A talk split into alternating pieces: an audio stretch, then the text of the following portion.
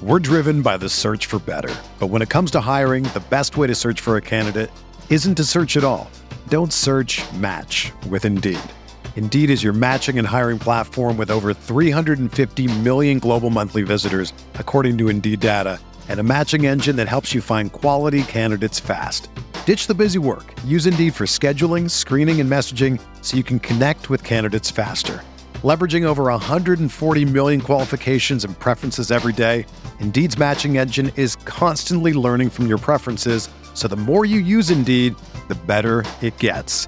Join more than 3.5 million businesses worldwide that use Indeed to hire great talent fast. And listeners of this show will get a $75 sponsored job credit to get your jobs more visibility at Indeed.com slash BlueWire.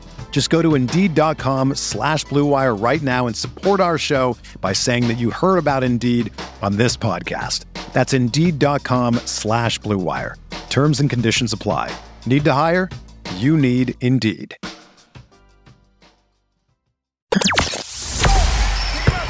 The hottest next tape you'll find online. Next all day. We bleed blue and orange.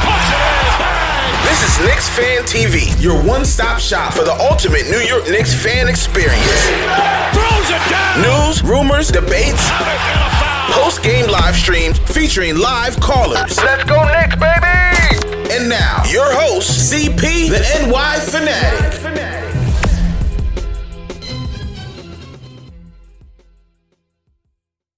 starting the stream up. This is Knicks Off Season Central. CP from Knicks Fan TV. My man Jay Ellis from the Knick of Time Show. This is the ultimate guide to the Knicks 2019 draft. On tonight's episode, we're going to give you the latest Knicks news in regards to the draft. Talk about RJ Barrett, Darius Garland, Jarrett Culver. We're going to give you our second round sleepers. And we want to hear from you guys, man. What's your questions? What's your comments? What's your opinions on the draft? Call us up 657 383 1509. This is the home of the diehard Knicks fan. If you're a diehard Knicks fan, make sure you hit that subscribe button and the notification bell so you don't miss the next show. All right. Joining us tonight, our guy Shwinny's back. Shwinny joined us for the last year's draft episode. We had a dope episode. Definitely knows his stuff in regards to college basketball. Shwinny, welcome back, man. How you feeling, bro? I'm good, man. How are you? Doing all right, man. Doing all right. All right, so let's get into it. We got a lot to cover. Uh, this week, it was announced that the Knicks were going to be working out Jarrett uh, Darius Garland today. And Darius Garland out of Vanderbilt played only about five games this season in the NCAA. Was regarded as one of the best point guard prospects, and some argue if he didn't get hurt, he could have been the top ranked over over Ja Morant. That's Jay Ellis's guy. We know Darius Garland is Jay Ellis's guy. Here. Even though we know Barrett is Barrett's job to lose, I mean, what's your take on the Garland news and, and Garland as a prospect? Uh, sorry, am I, is Yeah, for Shwinny. Uh, I didn't take too much from the. I mean, the news itself I thought was pretty interesting. Um, I don't think you just bring somebody in they haven't worked out at all the day before the draft unless there's at least something going on. I wouldn't say that's because, like, I wouldn't say it's because definitely, you know, something is happening. Um, but I do think it's because they're at least talking. Yeah. They're definitely talking. Um, now, whether that talk is like, I mean, who knows what that means? That doesn't mean anything. It can mean that like they're asking New Orleans to give up all everything they got from the Lakers for it or not. It doesn't really, you know what I mean? Like it, we don't know exactly what that means. All we know that it means is that they're at least talking. Um, that said, I personally don't think Garland should like. I don't think he's. I think he's good. Um, there's definitely things he brings to the table that like nobody else in the draft brings to. Um, like his pull up shooting is real. Uh, his range is real. Yeah, All that stuff is looked like- like, his range was crazy, man.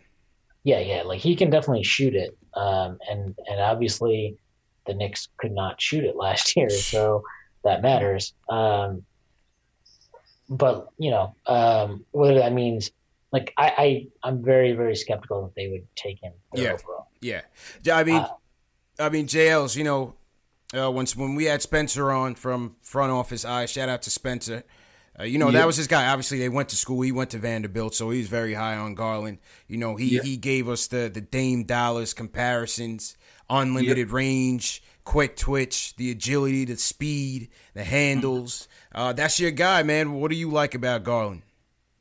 Uh, everything you just mentioned, like, and, and everything that Tweet just mentioned, like we we need shooters on this We team, need shooters badly, man. and he's a shooter. And now I like what RJ Barrett has to bring to the table. Don't get me wrong. It's like it's just that our team right now is just built so weird. We we have a lot of really good potential guys who can do well, but nobody like a lot of the skill sets don't complement each other all the way through. I know RJ and Knox potentially can match each other on the offensive side of the ball, but uh, like I just I just know to win in this league, you need point guards that can shoot. I just finished watching uh, a series where Damian Lillard went up against Russell Westbrook, a guy who was, you know, a good at attacking the basket versus a guy who can shoot the lights out, and the guy who shoot the lights out took him out. And and you're seeing that around the NBA right now, like spreading the floor and being a threat and at three point line just opens up everything so much. And I just felt like, hey, a guy who's going to do that easily uh, is something the Knicks don't have, and I felt like we could use something like that. So that's why I was kind of high on it. And I feel a little vindicated that it came out that we're even thinking that. What was the quote? The quote was, "There's a chance some feel that Garland can have a better career than RJ, but it's too much of a risk." Yeah, which is which is true considering that we are three. But um, I kind of feel I feel like because of- of that whole uh, RJ, might, I mean not RJ, Garland might have shot himself in the foot a little bit with refusing to work out earlier. He, might- he might have had like a little promise from the the Lakers. Maybe he was hanging out with LeBron hmm and he might have shot himself in the in the foot because maybe if the Knicks would have seen him earlier instead of the night before the draft, they might have taken him a little bit more seriously. But it's kind of now it seems super rash to make that decision the night before the draft. So, yeah, those are my thoughts. Yeah.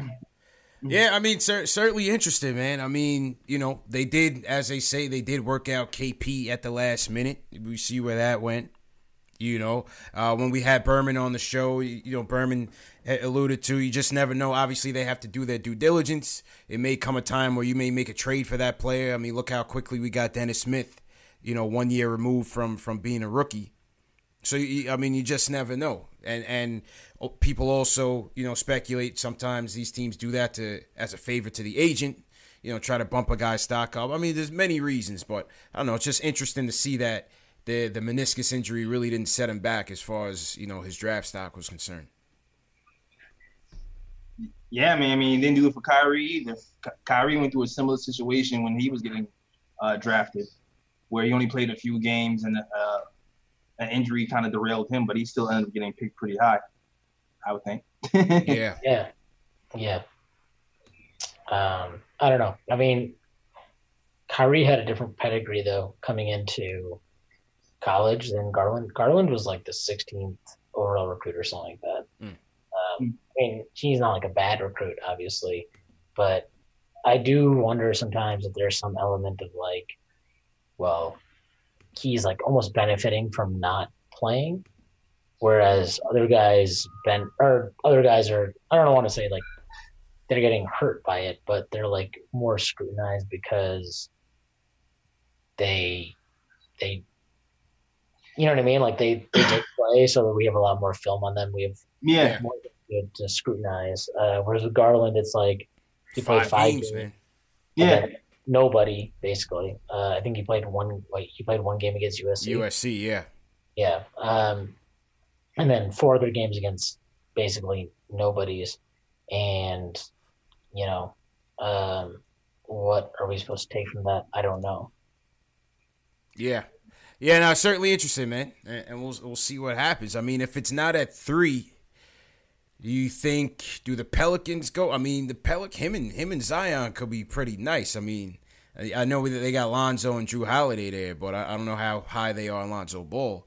But Yeah. you know, you got the Pelicans at, at four. Who's at five? Cleveland at five. I saw some mock drafts having them at Cleveland at five, but that didn't make too much sense to me. Yeah, but- with yeah. Sexton there, Mhm. and, and, and then um, who do you have at six? You have Phoenix at six, Yeah, Phoenix is at six, and then Bulls are at seven. and then Bulls are at seven. So Yeah, four, six, seven. yeah, I could see that. good. And I'm, I'm, I'm I I think uh, I just read that the Timberwolves are trying to trade up to Kid right now. Yeah, they're trying to trade up at, to four. I don't know what that. I think they want a point guard, but I don't know if Interesting. that's that doesn't. It could be Garland. It could be, you know, it could be Coby White. Who knows? But Yeah. Yeah, I think the RealGM said they want Garland at four. T Wolf Garland at four. Okay. Okay. We'll we'll see, man. So let's get into um obviously the the front runner of this whole thing is is RJ Barrett. He's saying all the right things, man. He he wants to be a member of the Knicks. His grandfather was a Knicks fan. I mean, he, he's done so much good PR for the Knicks this week. You'd think he worked for them, for the front office, man. Real talk. But hey, listen, you know this is a kid. He, he's coming in hi- highly touted.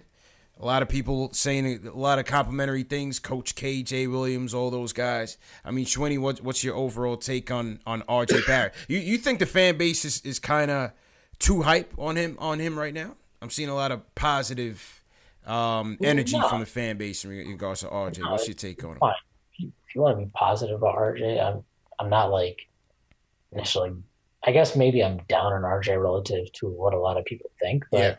he's not like bad. He's fine. He's a, he's a good prospect. Um, there's definitely things to like about him. He's not like I don't really understand the Wiggins comparisons that people that Yeah, I don't his I like, don't see that. the detractors have been throwing at him because he actually, you know, he can pass, he rebounds.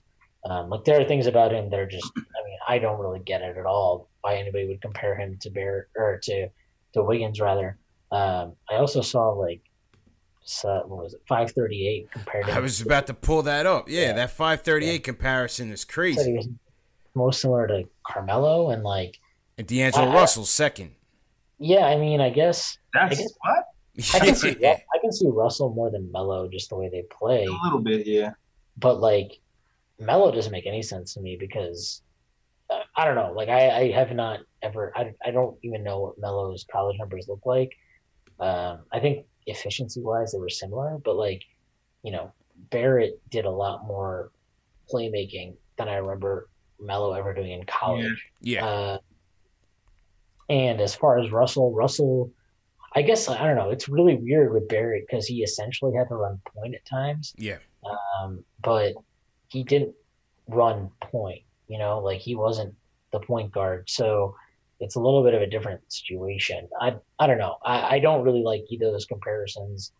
I think Barrett's just he's a very unique kind of prospect in terms of his statistical production and um, just everything about him is very different because uh, you know, like he just, I, I, just don't, I don't really like comparing prospects in that sense. Yeah. Uh, there, there's so many differences in just how they played and like systems, and then the teams they were on and what their roles were, and blah blah blah blah. blah. Um, it's it's more like what can these guys do? What are their actual skills, and then what can they do at the next level that matter? Um, and I just don't see any way that like Barrett ends up becoming like Melo Mm. or D'Angelo Russell. Like Yeah. they're just not really good comparisons for him. Yeah, I, I definitely don't see those comparisons, Jails. That I don't- that's- I don't that was kind of I definitely. yeah. I, I don't see it, man. Shwinny, just just bring your, your laptop screen down a little bit. Um, yeah, you're like peeking up under like the. yeah, there you go, there you go. Yeah, I, I don't get the comparisons, but um, I'm definitely intrigued by the prospect. I, I think we got to go with um the, the, the guy with the highest ceiling, the, the guy that's gonna could potentially be the, the biggest impact player. I know, you know, the the Culver pick to me is more of a safe pick. I, I think with Barrett though, you got to go with the guy who you, who you think has the best star potential. You know, I like that he's left-handed. I like that he's a he's a capable playmaker. He's a guy that can start the break. He can run the pick and roll. you know, he could he could probably help fill some of that point guard void. I'm interested uh-huh. in seeing if, if it's DSJ going forward. I'm interested in seeing how they operate in the backcourt. It, I'm intrigued, man. The size, you know, he has the size. He can rebound. Obviously, his defense needs work. He can work on that, and and I just like his, his leadership qualities, man. Uh, I think he could be real solid for us. Yeah, I'm not that intrigued by him and Dennis Smith Jr. in the backcourt. Nah, it just doesn't. That it just doesn't. It just like I said, there's fit problems when you have Dennis Smith Jr. next to R.J. Barrett. They they just don't mesh to me in my head, which is why I was high on Garland in the first place. But I mean, yeah, yeah but like um, Garland and, and and RJ would make sense, but obviously that's yeah, was absolutely Garland. you can trade DSJ for Garland. I don't know.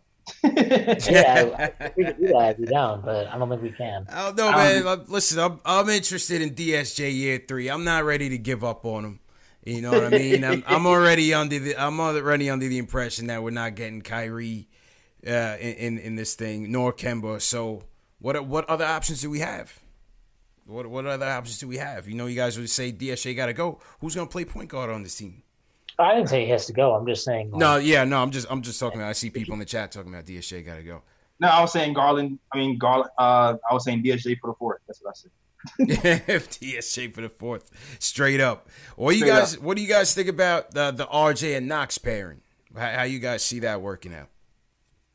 Potentially. I'll, I'll, I'll let Jay let's go first. What do you say? I say, hey, what, what do you think about the, the RJ and Knox pairing? I mean, the RJ and Knox pairing is interesting because Kevin. I mean, they seem like they work perfectly together on the offensive end with Kevin's um, jump shot looking pretty wet from the corner, and RJ's ability to kind of run the offense sometimes, and both of them kind of being that long wing player that they might be able to switch a little bit on defense once they actually get better on defense. But um, offensively though, I feel like their skills kind of complement each other. Um, the thing is, I know towards the end of the year last season, we were trying to have Kevin Knox run more of the offense, and now that RJ is here, and it seems like R, it might be a little more natural for RJ to do that than Kevin. I'm I'm wondering what what like what direction Fizdale is going to pick. Is he going to keep trying to develop Kevin Knox as a guy who can initiate the pick and roll sometimes, or is he just going to go with straight up RJ? Shwinny, what, what's your uh, what, what's your take? I absolutely hate that pairing. Um, that's like my honest take. I just think that like there's no way that that pairing on the wing is even good for like two, three years maybe. Um, like it, it's going to be so bad on defense. It's going to be yeah, terrible. Def- defensively is going to be tough. So defensively is where it's going to be defensive. Yeah, defensively is terrible. And then yeah, I mean, offen- offensively, I'm not actually that worried about their pairing. Yeah, Kev like Knox is fine playing off the ball. He's probably better playing off the ball than he would be. Like yeah. I, I think he'll probably benefit. I mean, he'll benefit more than a lot of I mean, he'll benefit. Whatever, it doesn't matter who in comparison to, but he'll benefit from playing off the ball more. But um, like if we're playing RJ at two and Knox at three, they're just gonna get lit up every night, and like that's kind of where I don't, I don't really know how we're building this team forward because, and that's not to say like, trust me, this is not me arguing that that's why we should not, you know, draft RJ Barrett. I think there are reasons to draft him um, that you know over that. But like, I I just I don't know what we're actually building long term here. If if we go with Barrett and we're just going with this youth movement thing, um, especially with like you know the rumors that Frank is going to get traded, blah blah blah. But it's like yeah, I think what, Frank is out of there. If they, yeah, I mean, that, whatever. Let's just say, like, it doesn't really matter if he is or not. Let's just assume he is. Mm. I mean, what are like? So we're gonna start Dennis Smith Jr. RJ and Knox together? Like, are we are we trying to give up the most points in NBA history? I mean, that that's part of the rebuild, man. That that's part of the rebuild. I mean, that's why I, that's why I always people laugh at me, but I always say have if you're going to have RJ, I I have I rather have him start the second, run the second unit, and start uh and start Dot at the two, because I feel like that solves a lot of the spacing problems, the offense defense problems. I feel like. Wait, who who would you have come off the bench? I would have RJ come off the bench. Like I knew I know R is like because there's there's talent, right? It's obvious it's obvious that RJ has the higher ceiling than Dotson, but Dotson fits the starting five better. You know what I mean? So I I kind of yeah, feel like why why wouldn't you just why wouldn't you just bring Knox off the bench and start RJ? Uh, yeah, I would. If, if that's if that that's the well. case, I would bring Knox off the bench. If you if you're talking about bringing Dotson in for more balance uh, on the defensive end, I guess. Uh, you know, I guess, but I mean, I, am starting RJ, man. I'm I'm starting RJ off the rip. Uh, I mean, off the rip, though, like I guess you know what it is when you think about players who've been here uh, longer. I think it's harder to it's harder for a coach to be like, all right, Knox, you've been here a season longer, you're more acclimated, but you're gonna come off the bench for for like the rookie. Well, like that's why he gets paid money. Yeah, that's that's why Fizdale gets paid what he gets paid to, to handle that stuff. Like that's not our problem. That's his problem. Um, like he has to start who deserves to get started, and you know he didn't do that shit last year. But um, you know, like you know, you got to start who deserves to get started. And I don't think anything knocks. Like I'm not. I'm not one of these people that thinks like Knox is you know irredeemable bust or anything like that. I don't. Uh, but he didn't do anything last year to suggest that like he has to be tied in for sure as a starter. Like nothing he did, like okay, he shot well from three. He shot well from three for an 18 year old, 19 year old rookie. Like that actually is something, and I think that's something that a lot of people that are like very, very down on him dismiss. But you know, shooting 34 percent on whatever his volume was, it was like a pretty good volume. I think it was like six threes per game or whatever it was. Um, that's like a that's like a pretty good, you know, that that's a good number. But you know, he also did shoot what 37% from the field overall. Like he was terrible on defense. Um, basically every lineup he was in was garbage. Uh, you know, that's not to say that like all that is his fault, but if everything is pointing to you being a negative, like you're probably a negative. Um, but I'm, I'm, you know what it is? I'm going off of towards the end of the season, he was shooting like 40% for three in the last month and I felt like the efficiency was kind of ticking up. So a lot of that really, a lot of that thinking of even even starting Knox comes off. Can he build off the momentum that he built from the end of the last season, and did he take the next step? So I, I feel like that's what I'm basing it from off of. And if he, if it starts, if the season comes along and he hasn't taken the next step, then he has to take the next step, and then you gotta do what you gotta do. Yeah, but like that's that's kind of like the point though. Is I mean, that's fine. Like you know, let them play for it in camp, whatever. But um, you know, we to me, I wouldn't be constructing any lineup. Like to, I, I think RJ is a clear cut, and I'm I'm presuming here that RJ is the pick. I think it's like unless we get blown away with an offer, um, I think he's going to be the pick. Yeah, he's definitely the pick. Yeah, so, so you know, assuming RJ is the pick, you know, like I think he's going to come in and just, even if, uh, you know, I'm not his like, I don't think he's a bad prospect. I think he's a good prospect, but I don't think he's amazing.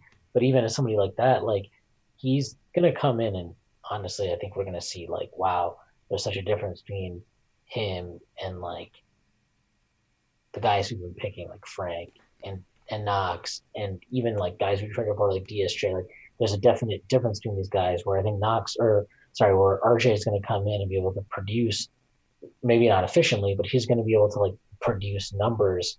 And like when you can do that, you just deserve to start over yeah, like I'm starting. who you know Knox isn't again like he's not bad, but he's not like you can't just give Knox the ball a bunch of times and he's going to get you numbers. That's not the player he is. Like we saw plenty of games where he just got the ball a bunch of times and like you know, he would put up a dud. Like RJ might, even if he has a dud, he's going to get you numbers. He's going to get you production. He's going to, it might be inefficient, but he'll get you points. He'll get you assists. Like he's going to fill out the box score. um, in a way that none of these guys can. So, to me, if we're just talking about starting on merit, um, RJ is going to end up starting on merit, and whether Knoxville or not to me is up in the air. But like, there's no way in hell that we should be starting Dennis Smith Jr., Knox, and RJ together. And I mean, if we are, then you know, strap in yeah. for another like 65 loss season. But I who's hope, your starting five? I, I don't know. I mean, that's what free agency is going to help us determine. Yeah, we'll but, see. It's still early, man. It's, it's, still, it's, still, early. Let me get to the phones. Let's go to Matt from Jersey. He wants to talk about RJ and Fizdale's playing style. Matt, how you feeling, bro? What's up, man? What's up, CP? Uh, been, been keeping up with the show for the last three months. Okay, appreciate it, man. And uh, basically, I mean, I hope we take RJ, man. I really do, because I see him. I've been watching him. I think he's gonna be the man. And uh, basically, I want to talk about uh, Fizdale too. I mean, think about this. The question I want to ask: If KP didn't get hurt last year before they traded him, do you think we make the playoffs? No. No, I don't. No, I don't, you think I don't think close so. to the playoffs? I, I mean, it's hard to tell. I mean, I don't. I don't see us making the playoffs, even if KP was healthy last year. To be honest, last year, I, I don't know. I well, the, re- the reason why I asked that because RJ is coming in to pretty much replace KP. Right. I mean, our rebuilding is not going to be crazy. It's going to be happen. It's going to happen pretty quick. And Fizdale needs to step up his coaching, in my opinion. Yeah, I mean, I appreciate the call, man. I mean, listen, we, we spoke about that yesterday. You know, I mean, earlier today, sorry. Obviously, Fizdale, he's going to be on the clock, man, no matter who we get in, in, in free agency. Second year Fizdale is going to be held to a higher standard to get the culture started, established, get the identity established, and get some sort of um, semblance of a system. I mean, JL, yeah, man, what do you guys think about that? Man. That's the biggest thing, it's the system. yeah, I mean, regardless of who we have, is is going to be more pressure on him to establish that identity and that culture with these young guys, man, for sure. Yep. Yeah. For sure. Uh, yeah. I, I don't think I don't know. I, I don't know how to answer that question because if KP was healthy, like I mean so many things would be different. Um maybe we don't like you know, like I mean, not that we have a lot of cap space, but if we knew KP was healthy, would we have signed Hezonja for whatever cap space we did have? Uh, would we have been more aggressive about giving Kyle O'Quinn more money? Like yeah. I think. I mean, I, yeah. I, I know I know that they wanted to keep Kyle. I know they made him like a legit offer, but I don't think they made him some offer he couldn't. He could. They didn't make an offer he couldn't refuse, kind of right. Whereas like if KP is healthy, maybe he's like, okay, yeah, this team can make the playoffs, so I'm going to stick around for another year, and you know I'll see what happens. So there's just too many variables to know. I, I will, I I do think that like if KP was healthy, they would have at least won like 35 games last year. But I mean, what does that even mean? I know that. Well, I mean, when he was healthy the year before, by the time he went out, they had, we had a losing record. Uh, we weren't in the playoff picture by the time when he got injured, so uh, we can't say any of that for certain. Yeah. Uh, they would have been better. That's all we can really say. Sure. They would have, have been the worst team in the league. For sure, man. All right, let's go to Georgia. Will from Georgia he wants to talk about selecting RJ over Garland. Will, how you feeling, bro?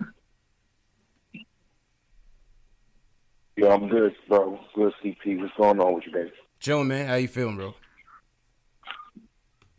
All right, I'm good. Hey, man, I just want to say, man, we we definitely need to pick R.J. Barrett, bro. You know, it's about uh, talent acquisition, man. He's 19 years old. You know what I'm saying? We need to pick him, bro. We need to pick him. 19 years old. We he's talented. That's what we need. Not Darius Garland. This kid was the number one prospect before Zion. he needs to be in the fold, bro talent. That's what we need talent. 19. Put these guys in there. Let them develop together. DSJ, him too. Keep him. We was raving about him before we picked him. You know, we wanted them in that draft. Now we got them. Let's develop them. Yeah. Keep them. Yeah, I, I agree, man. Appreciate You know appreciate saying? the We- call, Will. Def, definitely appreciate it. Um, listen, this is what the development is about, man. It's about talent acquisition. Jay, you know, like Jay Ellis said, we don't know. Obviously, everything's not going to be a perfect fit right now. We're trying to see who's going to fit. We're trying to see who's going to fit, who's in, who's out. You know what I'm saying? Yeah, I know what you're saying, but you know what it is too is like it's easier to know who's in, who's out, and who fits when the pieces are complementary.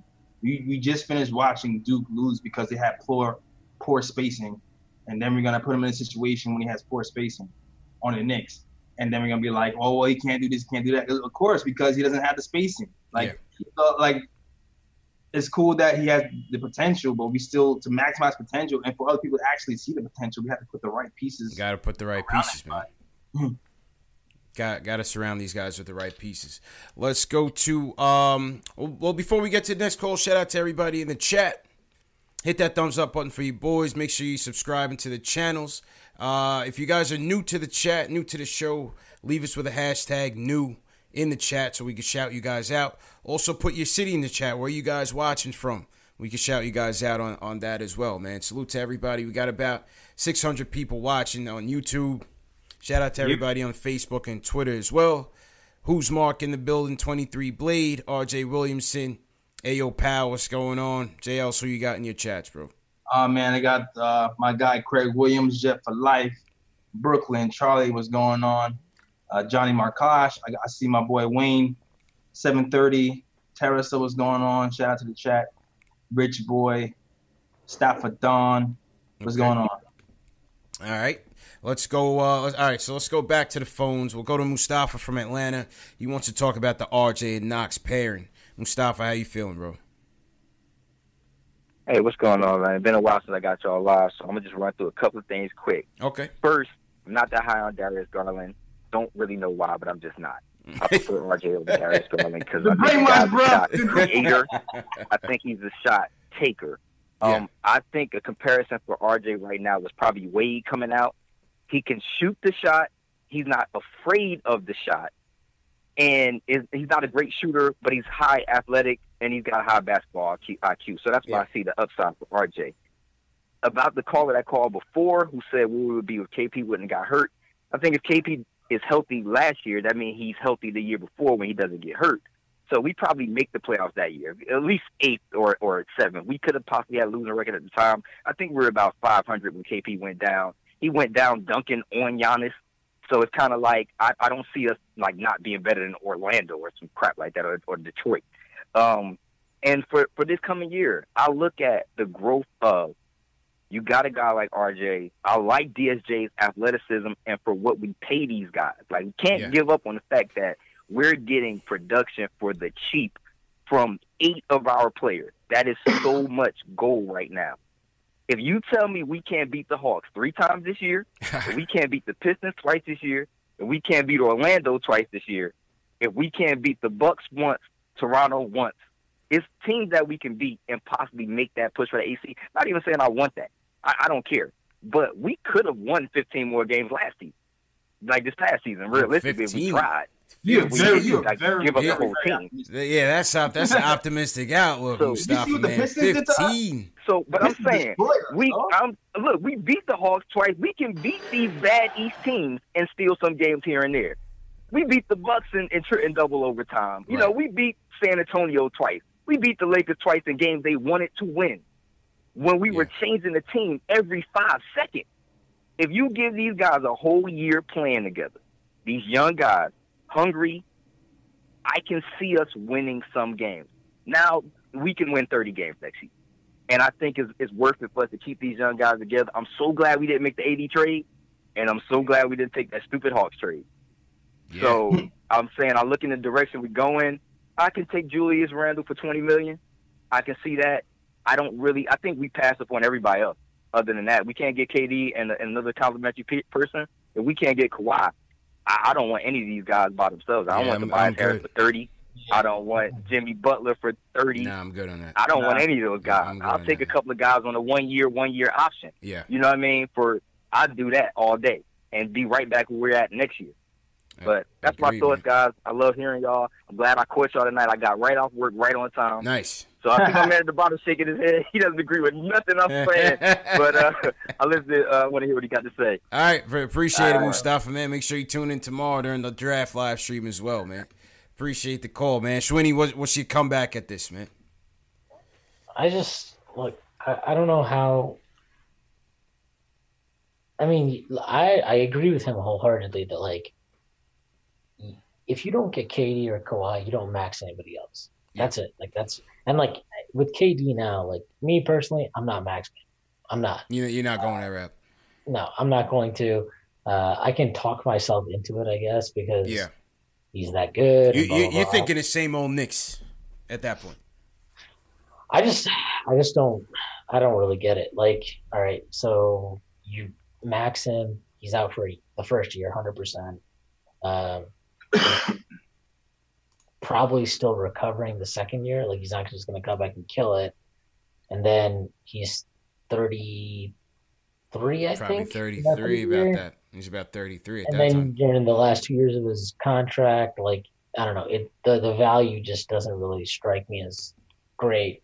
Um, maybe I'm off on that, but like I said, like I can talk myself into that because at least what you're doing there is you're maxing a guy that is arguably a top ten, top fifteen player of all time, right? So like, okay, I can at least talk myself into that. Like Kawhi, obviously, no doubt, Yeah. understand why you max him and you're good. Uh, everybody else, it's like, okay, Kyrie's a head case. Uh, Jimmy is Jimmy. Who knows how he's going to feel?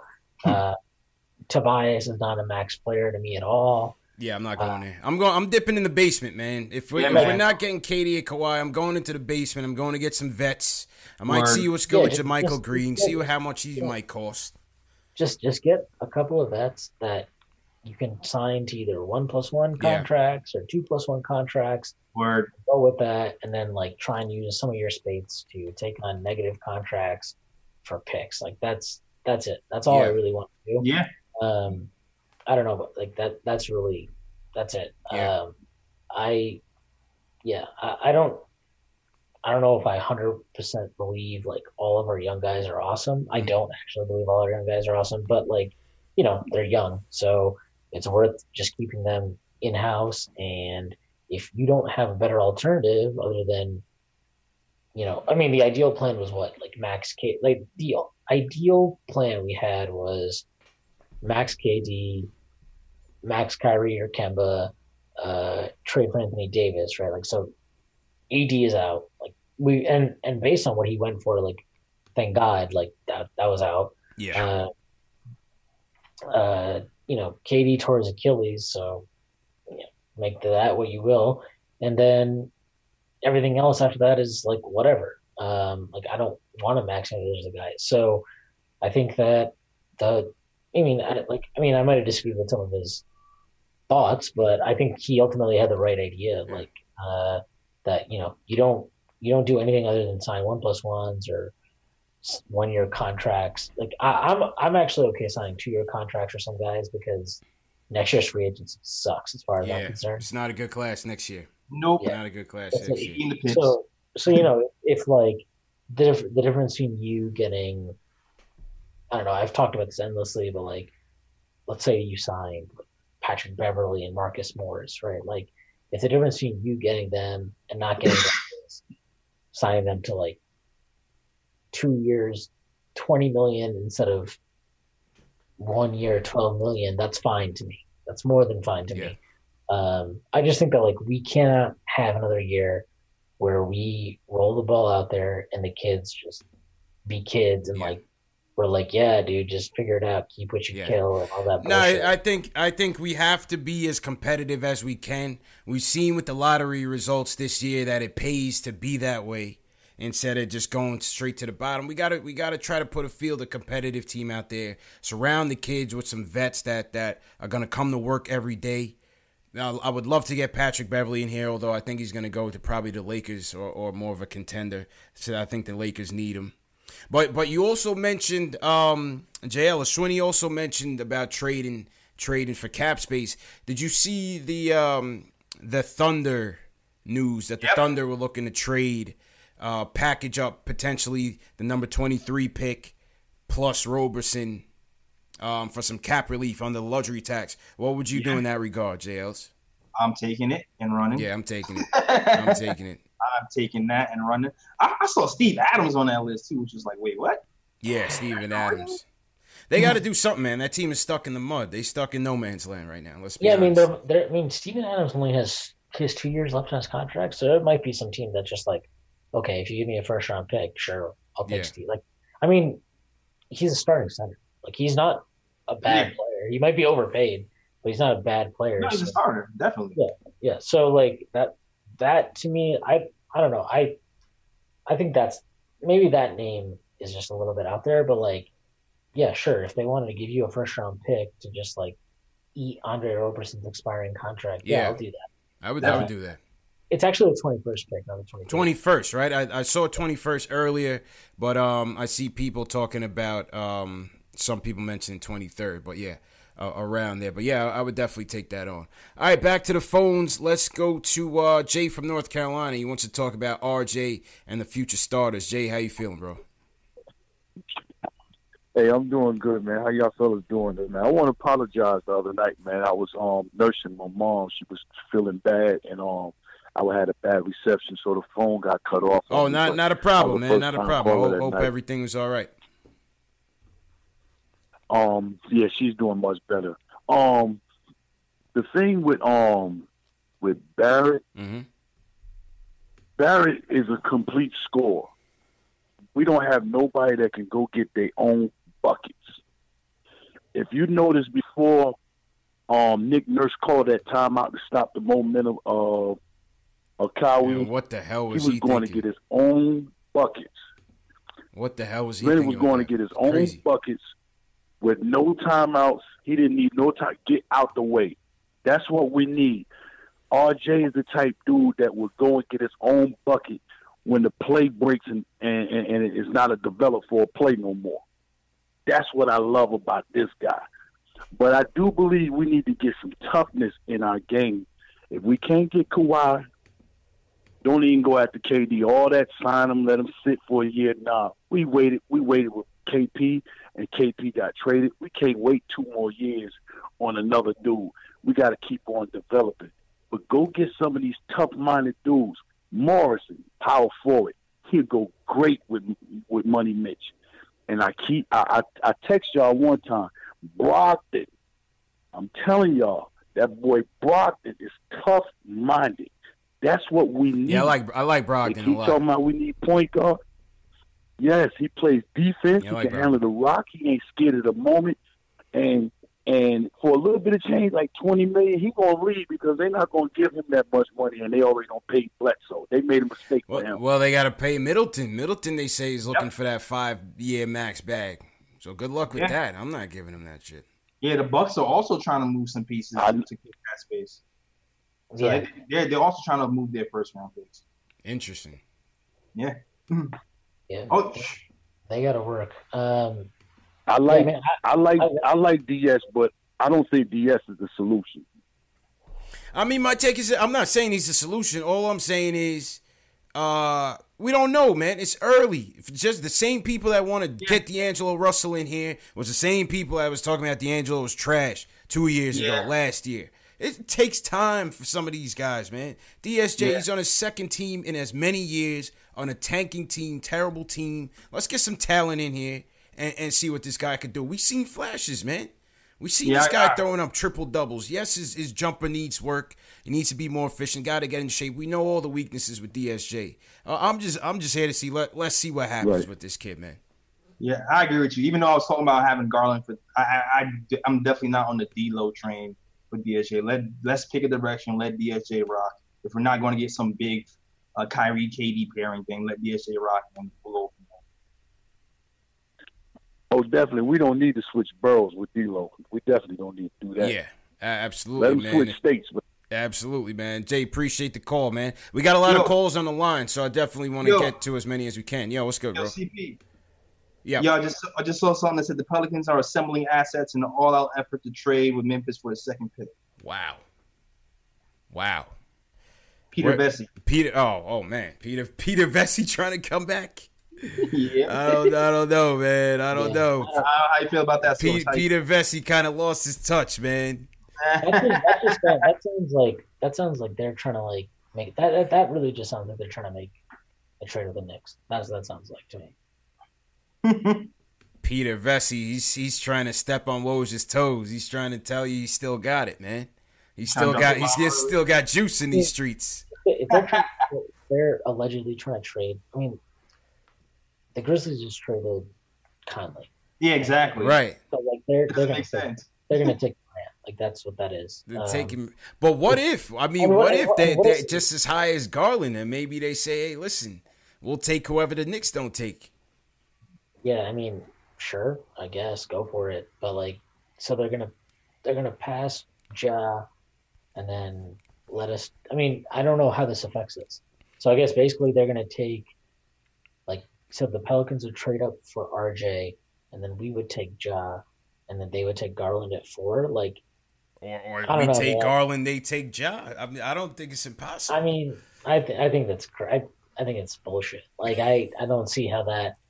Is I think that's more more than anything. That sounds like they're trying to get. This entire thing just sounds like they really want RJ. They don't have the juice to get up to two. They keep floating that they have the juice. To, I mean, they do have the actually no, hold up. They do have the juice to get up to two, yeah, but they don't want to give up the juice to get up to two. They just don't care. No, it's crazy because like the, the Grizzlies are. I mean, they've been locked in on Ja basically since the draft, since the draft lottery. So you're gonna have to give up a way more than you have to get to move up to Zion. to RJ. Uh, you know, like I I floated out on Twitter. Like I think if you got a pick swap and Ingram, I would do that. Just straight up, I would do that. Um, but like, will the Pelicans? I have no idea. I have Yeah. no idea if they would do that or not. Um, and I know a lot of people. I mean, I'm sure a lot of people in the chat right now. like, That's crazy. Why would you do that? Uh, maybe I, I wouldn't like even if Culver was a consensus third pick and I got offered a pick swap three to four plus Ingram, I would do it. I think Ingram is like probably one of the more undervalued player assets in the league. Hmm. I thought him and Lonzo were like really undervalued player assets just because like the Lakers are such a shit show and um, they were in situations that like the, I mean the whole situation in LA this past few years has been like very chaotic. volatile. Yeah, chaotic. Yeah, just chaotic. Um, but even then, like, you know, if you look at Ingram's numbers, like he improved every year. He s- scored more efficiently, scored more. Um, his all-around game is like not bullshit. Uh, I posted something on Twitter today, like his last 22 games of last year, like kind of, you know, after the initial adjustment period with LeBron, he was putting up like 26 and three and a half assists. Um, you know, like he was actually playing really well. I, I, I would do that in a second. I don't. I think like, you know, if it was that easy, if if the Knicks, I my opinion is like if the Knicks could get three, if they could swap three for four in Ingram, it would be done by now. Um, and that's why, like, what yesterday it came out that all of a sudden, like the first report that came out was that according to Berman, the Pelicans were trying to trade to two, to take Barrett, and then yesterday it came out that like the Knicks were going to work out Garland, and then now we're hearing that the Pelicans are apparently putting up some monster package to move up to two. Yeah, I, I don't know about Peter Vecsey, man. I, I don't know about. I don't I don't know. know. I don't know. I just I just feel like when there's that much smoke about the same kind of thing. Yeah. there's something going on there. Um, and like that's why I said where when you were asking about Garland, like, yeah, like I, I think that I think the Knicks are pretty open to like any possibility. They just need to get what they perceive as value. Yeah. Uh, so like what value is to them, I obviously can't be certain. Um, but for me, any trade where you go down from three to four has to start with getting Ingram. And if you don't get Ingram, like then there's no conversation to be had. I hear that. All right, let's go back to the phones, man. Let's go to who's Mark from Queens. He wants to talk about the young corn RJ. Mark, what's good, bro? Yo, what's good, Knick fan? How's everything? Good, man. How you feeling, bro? Alright. You coming to the draft tomorrow? Where is it at? I'll come. It's, at Barclay. No, not the draft party. not the draft party. The dra- the actual draft. Are you are you gonna be at the draft? I might come. I might come. I might come. I might come. Okay. I'll think about it. I might come. Okay. All Well. Well, yeah. Go ahead, me, man. Go, uh, go ahead with your points. Let me say a couple of things. R.J. Barrett, this comparison with him and D-Wade, take that out your mind, please. Just take that out your mind. He's more like DeRozan. He's more like a DeRozan. He's a good scorer. He's a, he's a, I won't say he could he could he can make shots, but he ain't he ain't known for a shooter. He's more for getting to the getting to the paint and slashing. That's where his game is at. Number two, you signed Kevin Durant because when you think about it, in the next two years, there's no bigger free agent than other than Giannis. And Kevin Durant is Kevin Durant will be a very big piece for future free agency for us because if we just roll out with the kids and we improve and stuff like that, Yeah. we don't know if we're ever going to land a, a, a, star player. You're right. No, it's ever, worth it's ever. worth the risk in that regard. that's I agree why- with that. It's definitely worth the risk in that regard. But when people talk about, yeah, he comes off his Achilles injury, is Kevin Durant going to forget stop? Is Kevin Durant, is Kevin Durant going to forget forget shooting? He he don't rely on athleticism like he's Russell Westbrook. Right. He don't right. rely on things like that. He's a half court player and he can shoot the he's seven feet and can shoot the ball and post. So I'm not worried about KD. KD gonna come back in the next next year. I'm not worried about it. you. You just sign him. You just sign him. Number three, I need the Knicks to holler at the Bucks for Ilyasova contract and that 30th pick. We need to take on that contract. We need to talk. Mm. How much is that? Oklahoma How much? City How for much is that? 21 Offhand. pick. Seven million. How much? Seven million. for Seven year. Okay. Seven. Seven. Not bad. Because there's two guys, there's two sleepers in this draft who I like in the first round going late. Hmm. It's the kid from Washington. The kid from Washington called uh name uh Matisse. Defensive the best defensive best defensive player in college. He's a wrecking ball. He's a hmm. wrecking ball on defense. Him and I need Darius Bazley. He's probably the most talented offensive player in this draft. He could have went number one like this year if he'd have played in college. And he's Yeah, he going skipped late college. 27 to Brooklyn. And I swear to God, if he lands in Brooklyn and he's able to play under that system, he is fluent offensively. The kid just got it. He just got it. He's bigger than what people might might might look on television. He's bigger than that. I think he's like a six six eight six nine small forward swing man.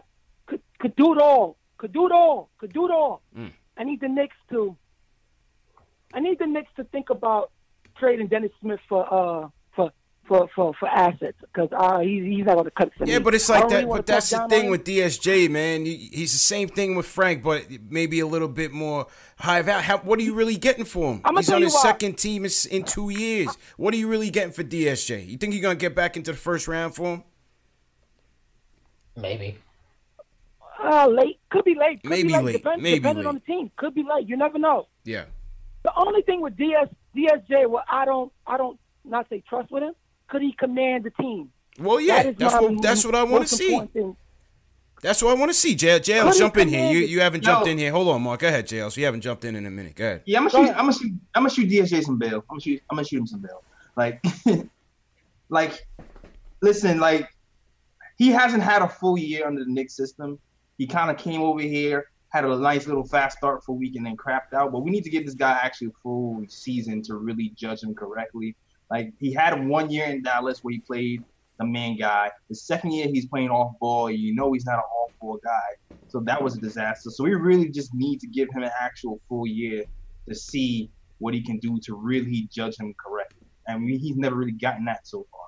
So I mean, like I said before, unless we get like a Kyrie or Kemba or something like that, something that's astronomical, blowing us out as world lead point guard, then I feel like we should just go with DSJ and see what we got before uh, he.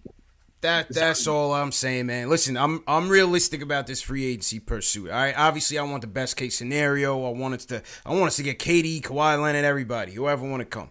Right. I'm being realistic. Even if we get Kevin Durant and we and we have to bench him and rest him, we're still back on the development track. So let me see, like who's Marcus saying, if DSJ can take another step and run the offense, command the team consistently, consistently. Because some nights you saw that flash from him, and other nights you're like, oh damn, he needs a lot of work. So that's all. That's all I want to see, and we have nothing to lose by doing that. Yeah. You, you know what I mean? All right, let's go back to the phones. Let's take one more call, then then we'll go to uh, Culver. Let's go to um, Mike from California. Let's go to the West Coast. Mike from California wants to talk about the draft, and he's locked in on RJ. Mike, what's up, bro? Hey, what's going on, fellas? I love I love your show been out in California for about eight years, and before that, the military for like another eight. So, mm-hmm. uh, y- y- y'all send me back to my New York, my New York days. Appreciate it, man. Um, Appreciate it.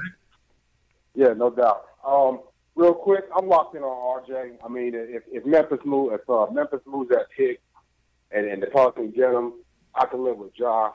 But uh, in reality, for free agency, I'm looking at like I, I like what the previous call said. I like Malcolm Brogdon. And I think we should we should look at a guy like Malcolm Brogdon, look at another guy like Randle. You sign both of them for around twenty mil. That's like forty mil. We still got thirty million dollars to play with. Yeah, got to spend ninety percent of the cap. Saying, yeah. And, and I know what guys are saying, talking about yeah, yo, you're not getting Brett on one one or two year contracts. We we we we brought Brett in on one or two uh, one or two year contracts before and they're looking for that next contract. Yeah, so you you really you, pro- you probably got to go you got to go above and beyond for a restricted free agent, especially Brogdon. You always yeah. you always got to sweeten that deal, man, and make it tough for Milwaukee to well, even the, come the close. Thing with Brogdon is, the, the, the thing with Brogdon is Milwaukee is a small market team, and they're about to sign uh, Giannis soon. Middleton. They got Middleton out there. They're not looking to they're not looking to pay that tax. Sure, uh, Shwinny, go ahead, bro.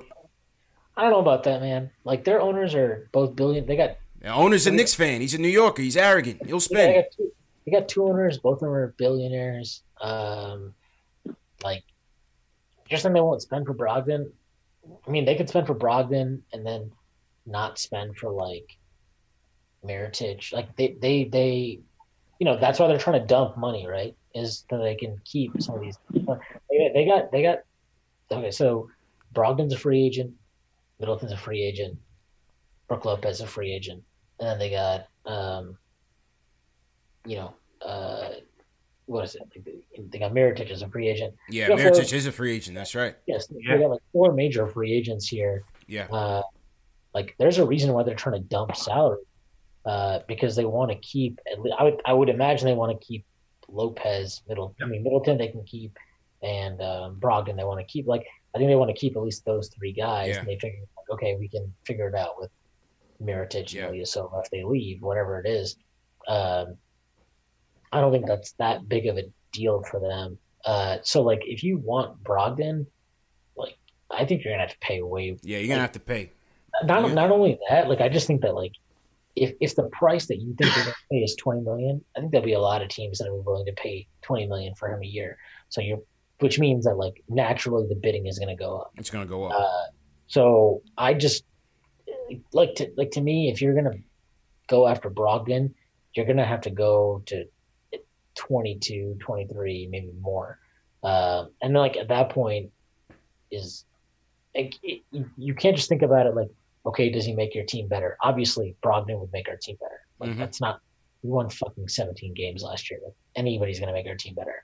Um, so it's about is he gonna is he gonna be worth the contract to give him? Because like Tim Hardaway Jr. made our team better, and everybody hated his guts. You know? like, that's a fact. Like, like, that, and that's fine. I'm not even. I'm not. I don't really want to get into like a debate over yeah. whether whether his contract or anything like that. But like, that's just what it is. Like, yeah, you can you can make the team better, but if you're not worth your contract, it doesn't matter. Um, and it like ends up being a negative value in every way because they help you win more games, but they don't help you win enough games. Yeah. And it's hard to trade them because nobody wants to trade for the contract, and there's just like a lot of things you got to consider there. So, it. I mean, I, I think personally, like I really like Brogdon. I would consider paying him that type of money. But like, I kind of feel like if you're if you're paying Brogdon that kind of money, it should be because he's the guy that's like completing your team to become a contender, not not signing him to like improve your team from 17 wins to I don't know 30 35 wins. Well said, man. All right, let's go to Sandy from New York. He wants to talk about signing KD and, and drafting RJ. Sandy, what's up, bro? What's going on, guys? Yeah, I mean, you the last two callers and what he just said just kind of stole some of my thunder, but I'm locked in on Barrett. I mean, listen, let's let's be blunt here. If none of these kids played a single big game, Zion's probably going like four or five right now. He's not going number one. All right. So all this hype about Darius Garland, who got hurt a few games in, being the, the second best point guard, that's just hype. I mean, Cam Reddish would be getting drafted before him if he didn't play one game either. If he had gone out in his first Duke game, got injured, and it, we based everything on the boy's hype, he'd be going much further sooner than he's gonna. So Yeah. I'm Ah, locked that's- in on Barrett. Go ahead, Listen, Jails. Go ahead, Jails. I mean, I'm just That's thinking. just a stretch. Jails, jump in here, man. I'm just thinking that. Hey, Sa- Sandy, hold on. Go ahead, Jails. Sorry. Go ahead, You, Jails. you can't play. nah, but but he's right. He's like he's not saying did you see Cam play because we saw Cam play. He's saying that if Cam hadn't played, that he came into the the the year as a number three. I understand. No, I, can, I understand exactly what I'm, you're saying. I'm just saying I'm, that. what I'm saying is wasn't Garland at least had five games where he played well. The Cam had five games. Yo, if you look at look at Cam's first five games, he looked like a stud. He thought he he he looked like a baller. Uh, I think Cam. I think Cam Will should you go back not to school. admit that the fact that he got injured is actually doing him better than maybe what he would have happened if he played the year? That's all I'm saying. We're we're looking at him and saying we're basing it a lot on promise and not on what we saw. Granted, the few games he played, he looked good, but a lot of kids look good early. It's the grind is what breaks you down, and then and and the grind is what shows a real player through the season That's a good point. especially in the No, I- NBA. So I- I'm I'm not I'm not dissing the kid at all. He could turn out to be great, and I do hope he does. But I'm just saying straight up right now, RJ Barrett is the third best player on that board. I actually think he may be second. He's not just got game; he's got the mental. He's got the mental side that can work in New York, Yep. and we've seen it all the time. Not everyone is built mentally Yep. for New York This kid's that built kid for is it, man. his godfather. His godfather is a big time player who's been there his whole time. His dad played pro, you know, overseas, I believe, has a history. You know, he comes from a family where he's been built. To, you know who he reminds me of mentally? I'm not saying game wise, but he reminds me of Grant Hill Mm. mentally. Mm. And Grant, you know, and he's got some intangibles that Grant did as well, mind. So I'm just saying, I'm I'm locked in at Barrett. Okay. And as far as KD, yeah. if we're not going to, I mean, all these other kids that we're talking about, Randle maybe makes some sense because he's got some upside, but almost all these other guys, like you know, your your your guest said, Brogdon, he's not he's not a guy that's going to come to this team and turn it around. He is a complementary, complimentary player. piece. If KD was Yeah. hundred percent, if KD was a hundred percent, and no one else wanted to come to New York, you bring a guy like that in because he's going to be able to be his play will be risen because of having KD there.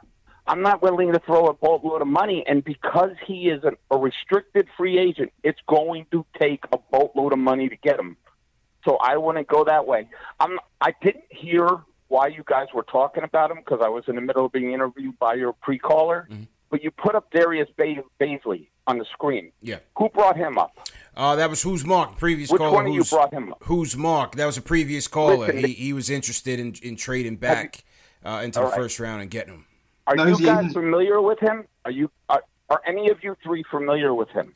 I know he didn't go to school. I know he didn't go to college. He, he opted out to. Uh, I, I think he was working with Rich Paul and those guys. Got him an internship or something at, at He's Adidas. another in in the sense that yes, he's another Robinson type player. Yeah. But when I see him play, I see a young Tayshaun Prince. Mm. Is he going to be Prince? I can't guarantee you that.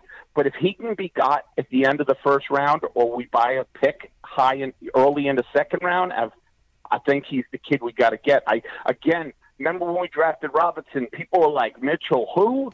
But Mm. then there were four or five experts that were like, "Man, the Knicks move. just hit a home run." That you remember? Yep. I'm telling you, they draft him tomorrow night. You're going to hear some of those same experts saying that about Darius. Okay. The Knicks just hit, and and this I have mad faith in in our in our office right now. You know, our front office they they they did a great job. You know, Ninja, Ninja and Pee to Wee be honest, Trust, you know, so Pre- that appreciate the call, Sandy. Sorry, man, we got a lot of calls in here, but um, I don't know, Shwinny, did did you did you see much of Darius Bazley? I guess high school. I know he didn't go to school, but no, um, I, I I haven't seen a lot of him, but Yeah. I mean, I he's very similar, like similar concept to Mitch, where I think he's being punished a lot in terms of where he's being projected and maybe where he'll end up being drafted, just because. Uh, I mean, Mitch's case, it, it was a very, very Mitch had a very weird situation. Uh, Bazley, I think it seems like he's being punished for kind of like the route that he ended up taking. Mm. Um, but you know, from what I understand, everything he did at the combine, he tested out well, and he played well in the five on fives. So like, I don't really understand why. And you know, he has a high pedigree. Yeah. Uh, he was a high pedigree prospect, so it seems kind of weird that he would be available in that same. I mean, most of the projections I've seen have him as like a firm second rounder. Uh, you know, somewhere from like, I mean, there are some that have him in the early second. Mhm. There are others that have him in the late. So, you know, let's say like mid second. Like that seems in this draft strange.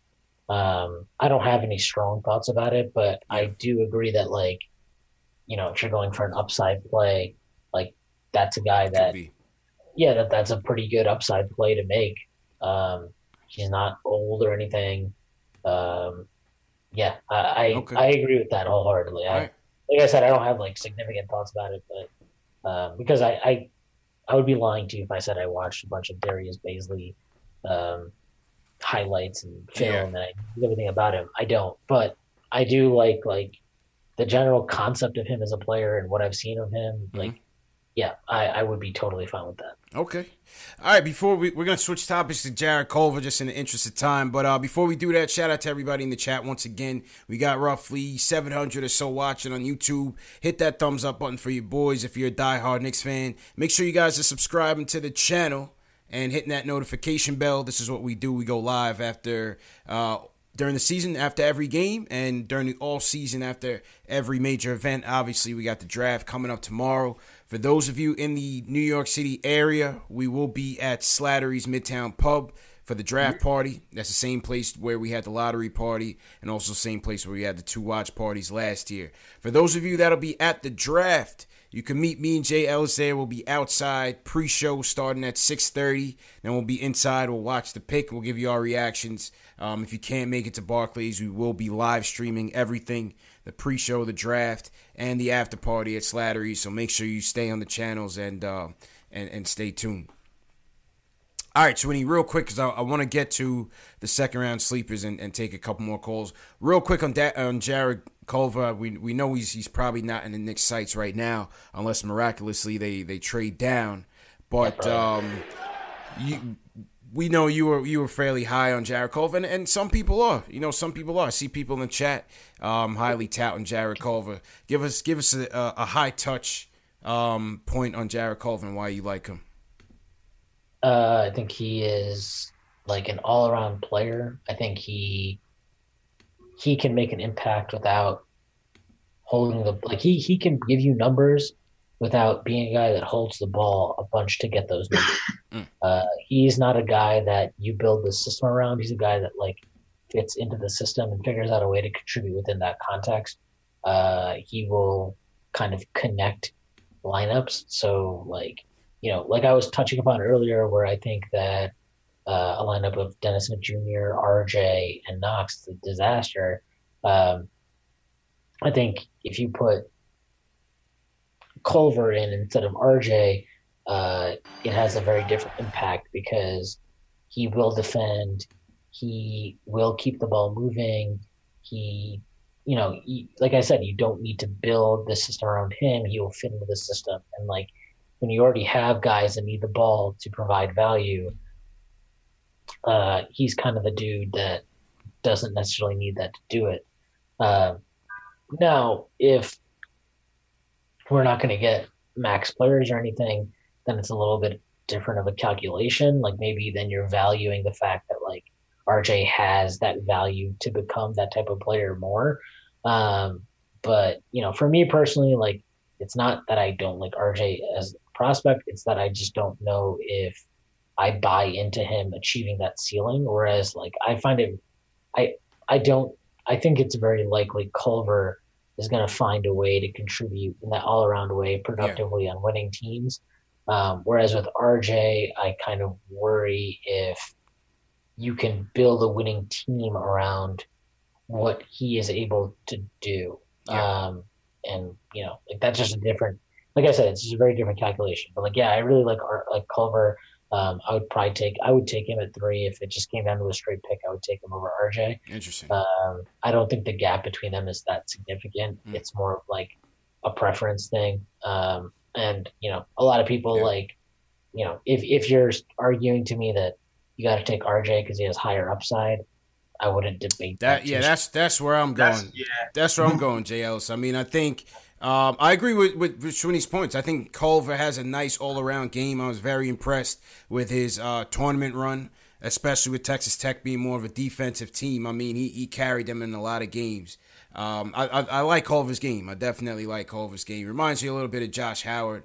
Um, in, in sim- similarities with, with, Josh Howard at, at, Wake Forest, but I see him more of a safer pick. And yeah. with RJ, I'm betting on the upside, man. Go ahead, JLs. What do you think? No, I, I, agree with you. I agree with you there. Like I was, I, I, was entertaining the thought of Culver for a while, but I came to the same conclusion that I, I don't think you can. I don't think he. I don't think I would draft a guy that high if I don't think he can has the potential to actually carry a team. And that, like, I don't draft a guy at three to to be like a, um, a system guy. You know what I mean? This is which is why I would, even though I do like um, what Cobra does on the defensive end, I would go I would go Barrett over Cobra ultimately.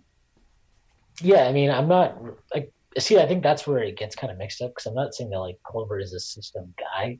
I just think that he is a guy that like if you have a system. No, I know what you mean. Yeah, yeah, yeah. Like he he will find a way to like produce in that system, and then like yeah, maybe he can do some ISO stuff. Like he was a better ISO play last year, efficiency wise, than RJ was. And I know that yes, 50 million people will tell me, yeah, but he was a year and a half older. And he, okay, yeah, I know, I know that he was a year and a half older. I'm very aware of that. Uh, I'm not disputing whether that matters or not. Um, I just think that like look, man, uh, we've taken Ntilikina and we've taken Knox in back to back drafts. Uh, they were younger. I don't know how much being younger necessarily matters in terms of upside. Um, I think it matters a lot more in terms of like, okay, like, I don't think being younger inherently means you have more upside.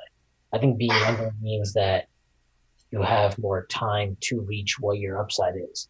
Yeah. So, um, I don't know if I agree with the idea. I don't agree with the idea that like RJ inherently has more upside than Culver. Right. Uh, I do agree that like he is kind of a more singular talent or force that you can build around than Culver, who is, you know, uh, I think like you saw kind of at the end of the tournament, there are like mm-hmm.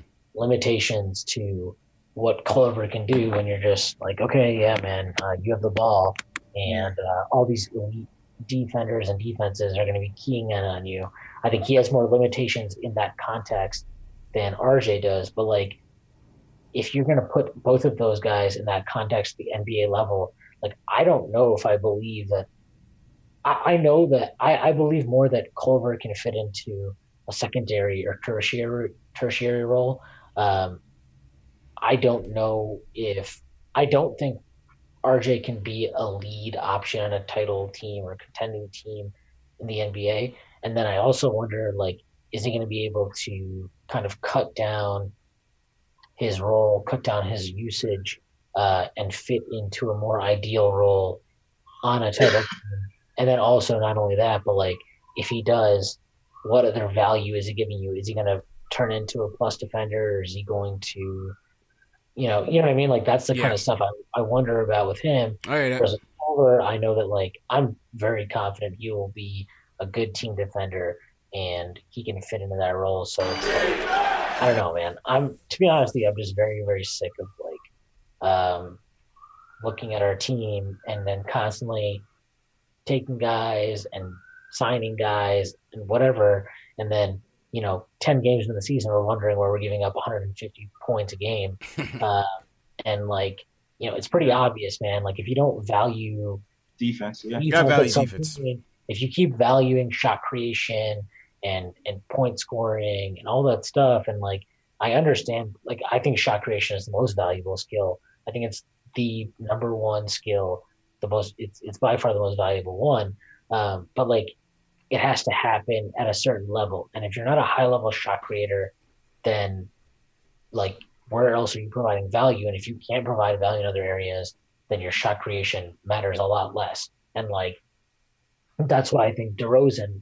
I mean, someone who I forgot who brought it up. One of your callers brought it up that who's uh, Mark RJ compared him to DeRozan? Yeah, compared him to DeRozan. Like DeRozan's not a bad player at all. He's a good player, but like there's a reason why DeRozan. Yeah, he couldn't. He couldn't get him there. He he couldn't get him there.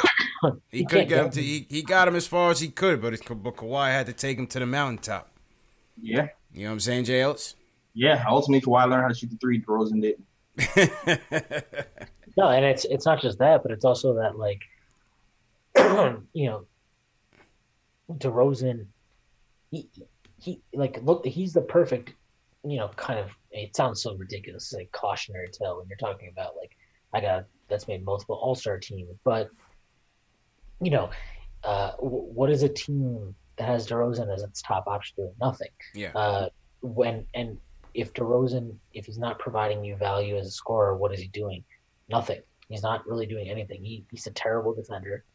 Um, like whatever, and and people will tell you that with with RJ, it's just about effort, and if his effort gets better, his defense will get better, and I I I think that's part of it, sure, and that part of it I'm actually not too worried about. I think mm-hmm. like he showed growth in his effort as the year went along. Yeah. But if you watch RJ play, like he's super stiff.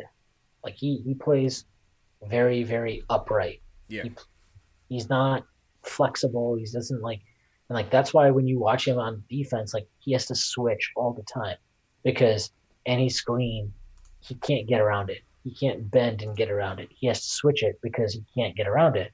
And like that sounds like such a stupid thing to harp on, but you know, if you've watched the Knicks at all over the last ten years, like you realize like no, no, that actually matters. Like getting over screens matters, being able to fight over screens matters because otherwise you're just conceding mismatches all over the floor. Yeah, that's a Um, good point. De- de- de- def- it. definitely, yeah, definitely. I, I don't point. I don't want to make it seem like I'm crapping on RJ because I don't mean to do that. I Yeah. just I just think that like there are issues with him as a player that uh, a lot of people don't want to get into because they like him a lot, and you know I I I'm I do that with guys too. Like I'm sure I do that with Culver, uh, who I like a little bit better than RJ. But um, you know I just think that like the like more or less forget everything else, but like with defense, you know, it's not just about effort. I think there's a lot more than just effort that leads to why he struggles on defense. All right, let's um, because in the interest of time, let's, let's switch to the second half sleepers, the second round sleepers. We got the 55th pick in the draft. Uh, damn near at the bottom. Thank you, Phil Jackson, for uh, you know, having so much faith in Travis Ware. We we appreciate that. All right, so let's go to the first guy. Your first guy up is uh, Iggy Brazdeikis out of Michigan. Small forward out of Michigan, man. What what do you like about him? Uh, so he's I, I'm very much like a sucker for guys like this that just like you know he's like a very much like a diet size uh you know he's like a very diet sized Culver where like he's a guy that just kind of fits in and you know his his numbers aren't going to jump jump off the page. like he averaged he averaged 15 5 and 1 like not nothing special. Uh but if you watched Michigan this year like he was very much the kind of like X factor they had because, um, you know, he could create when called upon, but he didn't always try to force the issue. Mm. Uh, he didn't generate a lot of assists because he kind of played within the system more. Um, there's just a lot to like about him. He's like I said, like he's just a plus system player. Um, he's not going to like rock the boat. He's not going to try and force the issue for himself. He's going to try and uh, find the right man. He's going to try and find the right play at all times. Uh, yeah, I mean, I don't know. I just like guys like that. He can handle the ball. He's like a very so he's a well-rounded player. Um, he can handle the ball he's not a great passer, but he's not like a minus passer. Stuff like that. Um, you know, it's just it's very hard to quantify some of the stuff, but uh, I really liked a lot of what he brought to the table. And like I said, I thought he was an X factor. He can shoot, Mm. uh, or at least he showed the ability to shoot. I wouldn't say like he is a great shooter, but you know, he shot just under forty percent this year from three. Um, so you know, for a twenty year old, and he's tough, man. The Mm. kid is tough. That's probably my biggest thing with him is, you know, he can really uh, he he'll mix it up. He's not scared, uh, which is definitely something that I think We need in a lot some. We ways- need. We need some toughness on the team, man. Def, definitely need some toughness on the team. As much as we need shooting, JLs. You know what I'm saying? need, I mean, I'm looking for all three and D. yeah, All three and D, on, on the second round. Man. That's what I'm looking for. Man. three, three and D. Iggy Brazdeikis, six foot seven, 215 pounds, out of Michigan, 14 points a game, five boards, 46 percent from the field, 40 percent from three. Not bad. yeah, Not, not, not bad at all. All right, let- all right. Next guy you got here, we got um, no, not DeAndre Hunter, Jordan Bone. Jordan Bone out of Tennessee, shooting guard out of Tennessee. Uh, what what'd you like about Jordan Bone? Uh, a lot, man. Uh, so he was a third year player this year. Um, he averaged what? He averaged 13 and a half, just under six assists, uh, and three rebounds. He shot 46 and a half from the field, uh, 35 and a half from three. Uh, but like the big thing with him is he made a massive leap this year. Uh, the year before he shot nine percent from the field. Um, and you know, forget that the three point he didn't. He actually shot a higher percentage, Mhm. but he also upped his volume this year. He almost doubled it. Um, so like that's really nice. His assist turnover ratio is really really good for a ball handler. Uh, it was like what? So he averaged per hundred possessions, he averaged 10.2 assists to 3.5 turnovers, which is like that's a really good ratio. Really, really good ratio. Um, he didn't play with like a very spread floor. Like Tennessee didn't spread the floor at all. They they got a couple of bigs that like crowd the paint. I'm sure a lot of you guys know about Grant Williams, Mm-hmm. who I like as a prospect, but they also had like Admiral Schofield, who is very much not an outside player, like very much plays inside. Uh, so his, the paint wasn't spread at all for him. So you know, you can I guess you can use that as the same argument that people make for RJ, um, which I think is valid to an extent. Um, I don't, you know, that that's definitely a real thing. He improved all his percentages. Like uh, he shot forty seven and a half percent his sophomore year at the rim, and then he shot fifty six and a half percent at the rim this year uh, which is still under it's still below average. So it's not like you know he became this awesome awesome finisher but it showed progress. And uh, he also tested out like crazy good athletically at the combine. It's like very very good. Um, maybe some of that isn't functional athleticism when he plays yet which is something to be i don't know i don't know if i want to say worried about but something to consider. Um, and um, you know, I don't know. That's just I, I really like him. I think Okay. that I think that he's like a little bit older of a candidate of a of a player, but there might be some upside there that uh, still very much unrealized. Like as we're seeing with you know, as we saw with Siakam this year, uh, just being older doesn't mean you don't have upside. Yeah, I, I don't believe in that old. I mean, how old was D Wade when he came in? Like twenty three. Uh, not, I don't even think he was like I think he was 22, but still he was he was an older. D Wade was yeah. old, man. I don't I don't believe in that, man. If if you got the goods, you got the goods. I I like to see improvement. He showed a lot of improvement. I think that's a really good sign. And uh, I thought when I watched Tennessee that like I thought either him or Grant Williams was the best player on that team. Okay. So that's Jordan Bone. Um, and then the last guy you had was Zach Norvell Jr. out of Gonzaga. Six five shooting guard, average about 15 points a game, 43% from the field, 37 from three, four bounds. Uh, what would you like about him?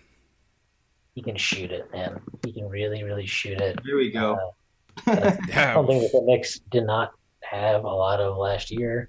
Um, it's very, very basic, but he can really shoot it. Uh, you know, he averaged, he, he shot the three seven times a game. He shot 37%. Um, he can shoot off the catch. He can shoot off the move. Um, he's not going to hold the ball a ton. Like, I guess the best way to think about him is he's kind of like Dotson in that sense. I was about to say Dotson Insurance policy. yeah, he's he's a, very similar in how you would use him offensively. Um, so I don't I don't know if you really need to talk about him that much, but like that's really what he is. He was just an efficient shooter and scorer. Um, he's not going to fill up the box score a ton. Showed a little bit of upside as like a decent playmaker, but he's not something that. Sorry, he's not somebody that you're going to like give the ball to and has to create and ball handle a bunch. Okay. So All right. that is uh, young Norvell Jr. Gonzaga got some guys in the in the dance. They got uh, they got Rui, they got Brandon Clarke. Uh, a, lot, a lot of guys like Brandon Clarke. His stock seems to be um, somewhere in the late lottery, maybe a little bit outside. We'll see where Rui goes. What's that? I What was said? Pogo sticks for leg. That's what I said. Yeah. Yeah, so we'll see, man. See how it goes. I mean, 55, anything can happen. I- I'd be curious to see if they actually go in and try to buy some picks. I mean, I don't know if that would be indication of, uh, you know, free agency because obviously we're trying to, you know, scrap every dollar we can get here to get two max free agents. But I wonder Yeah, if they do go dabbling into the draft, J. Ellis, if, if that's any indication that uh, we're striking out. What, what do you Yeah. think? Oh, I'm about to say Pistons just bought bought the uh, Bucks pick. Pistons just bought At the 30? Bucks. Yep, at thirty. Interesting. Interesting. For, uh, Okay. Tony Snell. Okay. Okay. They just traded for him, or they Yeah, bought it? Yeah, they, I mean, I mean, they just traded. I'm sorry, they got a first round pick for Tony Snell. First round pick. Okay. Interesting, man. All right. Shout out everybody in the chat once again. This is the Knicks Draft Central. CP from Knicks Fan TV. My man JL's from Knick of Time Show. Shwinny from Posting and Toasting joining us. Hit that thumbs up button for your boys.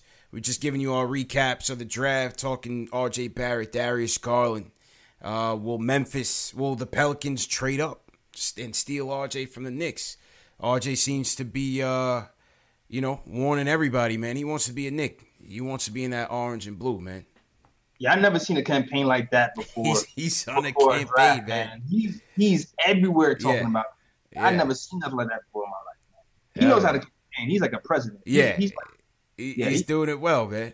He, Yeah. he's, he's doing it well. He went on Fallon. He threw the Knicks hat on. You know, hit him with the Rick Barry, walked off. Yeah, that's cool, man. Now, looking forward to it, man. Like I said, I, I'm excited to have the kid if we do get him. And um, it's, it's going to be interesting to see how, how he fits in. It's going to be interesting to see how he fits in. But I, I'm starting him right away. And, and let's go. I'm going to Summer League, man. Yeah, man, have fun with that, man. That's yeah, dope. yeah, yeah. I'm gonna be out there in summer league, so we- we'll see what RJ and those guys are looking like. I think the Pelicans also play in Vegas summer league, so obviously the Zion game will be big. I don't, Oh, I don't know if they end up nuts. playing. Yeah, I don't know if they're gonna end up playing each other, but um, yeah, I'm gonna link up with CK2K and uh, live stream from from summer league. See see what's going on out there. You know. Nice. Yeah, man. Um, let's go back to the phone. Shout out to everybody in the chat once again. Let's go back to the phones uh, before we wrap up. Ari from Manhattan, he wants to talk about drafting RJ and the future of Frank. We forgot to talk about Frank because we'll see you. Frank might be uh, Frank might be out of here by tomorrow. Yo. Oh, I think Ari, Ari's a happy hour or something. Hey, CP. Yo, what up? man? CP, yeah, yeah. I'm, Yeah, yeah, I am at a little happy hour, but I just walked away. Um, Dedication, baby. so, That's good. um, yeah, yeah. So, um, with regards to um, was his name Shwinny? Is Yeah. that, is that who it is? mm-hmm.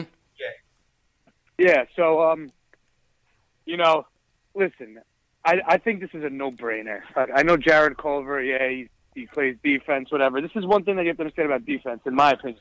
Right? I don't. I'm not saying I'm an expert, but a lot of defense, everyone's like, a lot of it is effort, and a lot of it is effort, but a lot of it is also energy. So if you're R.J. Barrett and your job is to be the primary scorer, primary ball handler, you know, get buckets, you know, put in work on the offensive end, you can ha- put as much effort as you possibly can into on defense. But because you expend so much energy on offense, you know, he, he carries too much of a burden. I feel like if you're athletic enough, like R.J. Barrett, who's six foot seven, six foot six, six foot seven, you know, and then just as athletic as he is, you could get, you know, you could get the defense in order if you didn't have to expend as much energy on on the offensive end. So I think that gets lost. I think people are like, oh, he doesn't try hard enough, or you know, he doesn't have the mechanics or whatever.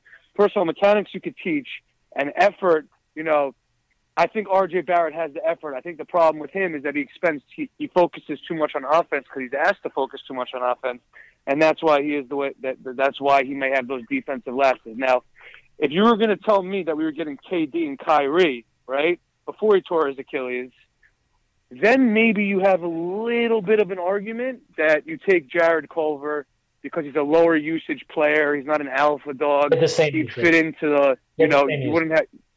Yeah, you. you He had the Excuse same me? usage. He had the same usage as, as RJ. He had the same usage. right. Okay. They, they, they were the. He had a higher efficiency. Right. They had the same assist rate. He actually Right, but he doesn't have. had a higher assist rate. the- Like, I'm, I'm sorry, I don't buy that argument. I just don't buy that argument that like it's just about Right, effort. but I- if, if it's just about effort, then why did Culver have the same workload that he had, but put in a better defensive effort? Like, it's not just about effort. It's also about our like defense isn't like this is the mistake we always make. Defense is just it's not just about effort. It's not just about effort. Like defense is a skill. Not everybody learns how to just become a good defender. If everybody learned how to be a good defender, then Carmelo Anthony at some point in his career would have learned how to become a good defender. But he never learned how to be a good defender because he didn't give a shit. I'm not saying RJ doesn't give a shit. I have no idea. He's 18 and a half years old. Maybe he's going to eventually care a lot about defense and, and become a great defender. But like I I don't agree with what you're saying that we should reject like like I'm not telling you RJ's a bad defender he doesn't care. I'm telling you RJ there are things about him that are, make him a bad defender that aren't just related to effort. Like he is stiff. He cannot get around screen. That is not something that you can that is not something that that is necessarily something that you can learn. That's just something about him physically. And even if you read the last article that Ian Begley wrote, where he talked about how he needed to get more flexible in his hips, like he's talking to that. Yeah, he's working on that. Yeah, Definitely Like, working on that's that, and that's only something that's that's a given. Like he might never get that. So like I don't agree that like you can just become a better defender because you're gonna try harder. Like there are plenty of guys that I think try hard on defense that just aren't like Kyle Korver is a he, he tries hard. He's never going to be a good defender. All right, Ari, Ari, last point on that, man. Right, then you I got to go to another can't call. And, I'm, and I'm, I'm sorry, I didn't mean Yeah, to you- come at you like that. I didn't mean to try and cut you off. That's no, no, no, no. It's fine. No, it's fine. It's fine. Yeah, no. It's fine. Don't worry. Listen, it's fine. What I'm saying, what I'm saying is, what I'm saying is, you know, I'm not talking about. I'm not saying it's effort. I'm not saying he's the best defender. I'm not saying that. I'm saying R.J. Barrett's mentality is get buckets. He's the Maple Mamba. That's his mentality, Maple right? Mamba. That's his, been his mentality his entire life. It's been his mentality his entire life. Just like Carmelo Anthony. Carmelo Anthony, you give him the ball, he gets buckets. That's what he does. Just like Ben Wallace gets rebounds. You know, that's what he does. You know, the reason why, and the reason why I think that you have to take R.J. Barrett over Culver or for sure is because now you need a go-to scorer because we're not getting Kevin Durant. We're not going to get, Ky- or we, we we're not going to have Kevin Durant next year. We're probably not going to get Kyrie. We're probably going to end up with Ricky Rubio and Bobby Portis. So we're going to need some star power, some guy who whose job isn't even to play defense. It's just to get buckets and to score and to make plays. And that's the reason why I think Frank needs to bounce. Like I, I never liked Frank. He cannot play point guard. I don't care what anybody says. He is not a point guard. He can't shoot the ball. at all. all he can do is play defense. And personally, I think his defense is overrated.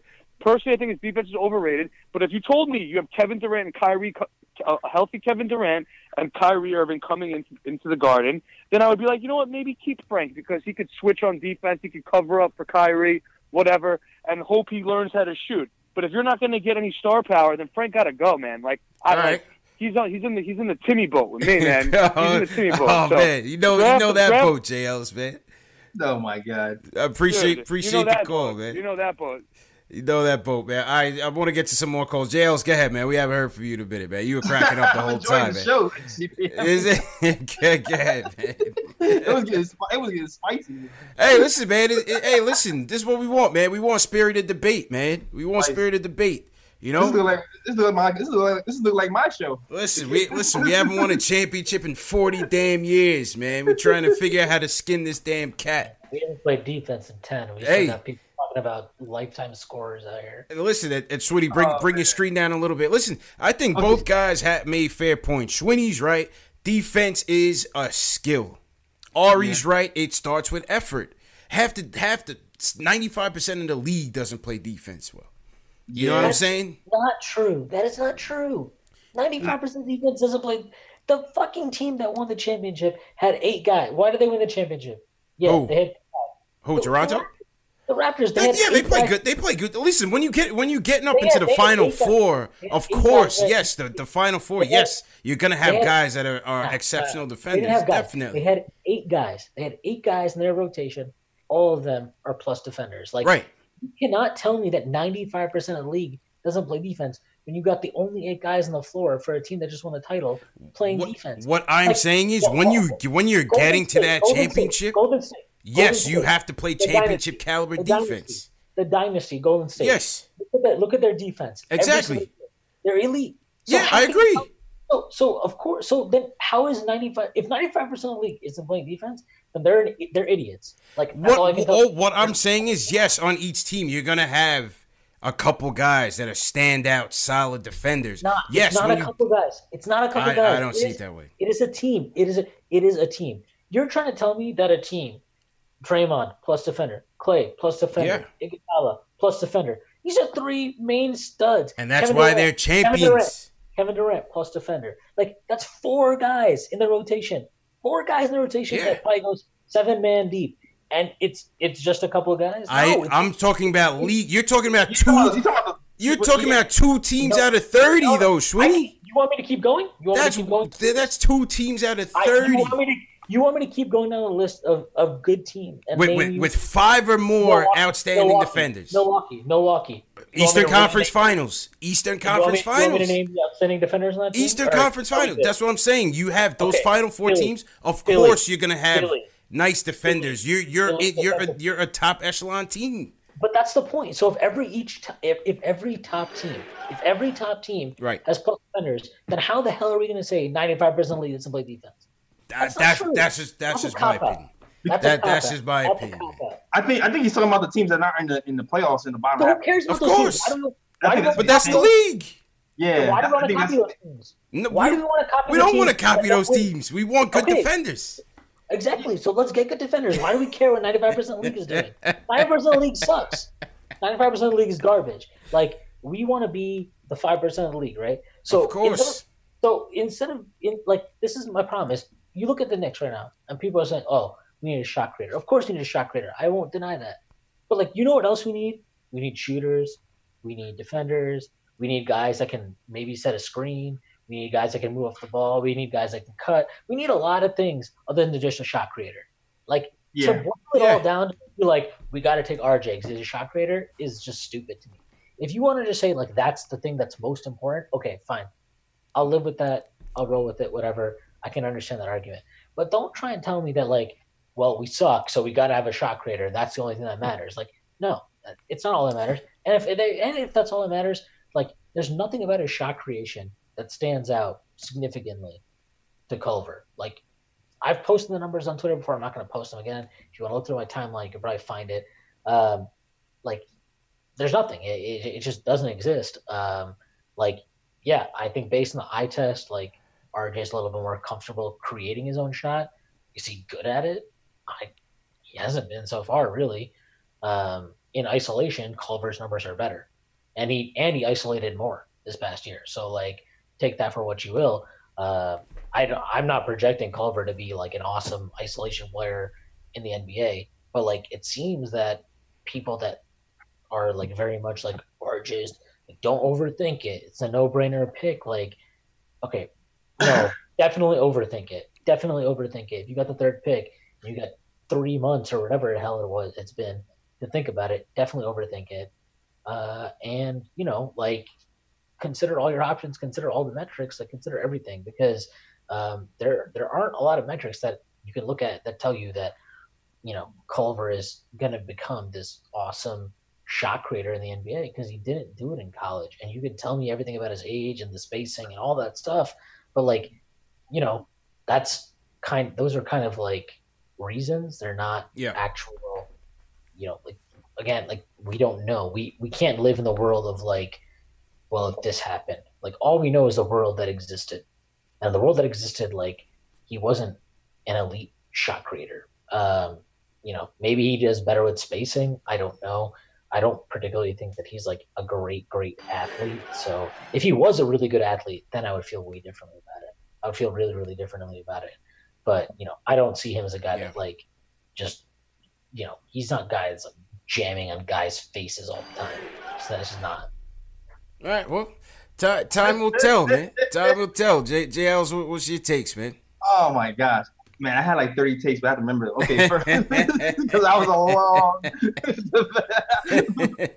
so, first, so first and foremost, I kind of get what both of you guys are saying. As as far as there is defense, and there's defense is indeed a skill, but here's the thing: there's a lot of guys who who effort is also a skill. I also say that there's a lot of guy who doesn't have the motor to play defense for 48 minutes. Right, well, especially when you're playing offense too, man. It's a two two sided game. So I feel like defense is not only is, is a skill. I feel like effort is a skill. Motor is a skill. But even on top of effort, there's a defensive intelligence that happens when you're playing.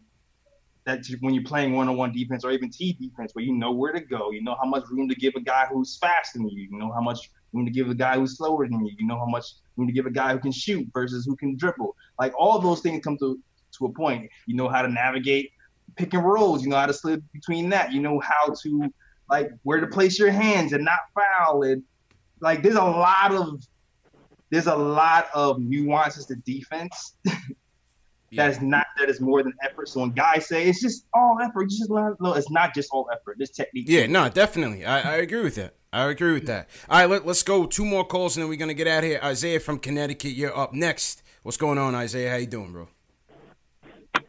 Hey, what's going on, Expansion? What's going on? Hey, what's going on, Sweeney Poo? Chill, man. How you feeling, bro? Um, never mind. Yo, can I just say to Sweeney Poo, man? Uh, I follow you with posting a toast in the Knicks Film School with John, uh, John Macri. The funniest thing I ever seen you do is go back with Isaiah Thomas, go back and forth. That was the greatest thing and funniest thing ever. yeah, that, that was funny. I just that was one of the funniest things I've ever seen, and that was hilarious. He's trying to defend what he did to the Knicks with Trevor Ariza and all these guys. That was the greatest thing you ever did. Thank you for that. Yeah, You're the anytime, goat. I appreciate it. Yeah, but um, but I just wanted to say, you know, I wanted to go back to what that last guy was saying uh, about Frank. Um, you know, I come, I came on a couple of times. I talked about Frank before, and I'm I'm a big Frank fan. I personally like Frank. And something he kind of said I was kind of contradicting was that like he said if this was a good team, Frank would still be on it, but it's a bad team, so Frank won't be on it. Yeah, I kind of like doesn't make sense when people say stuff like that. Yeah.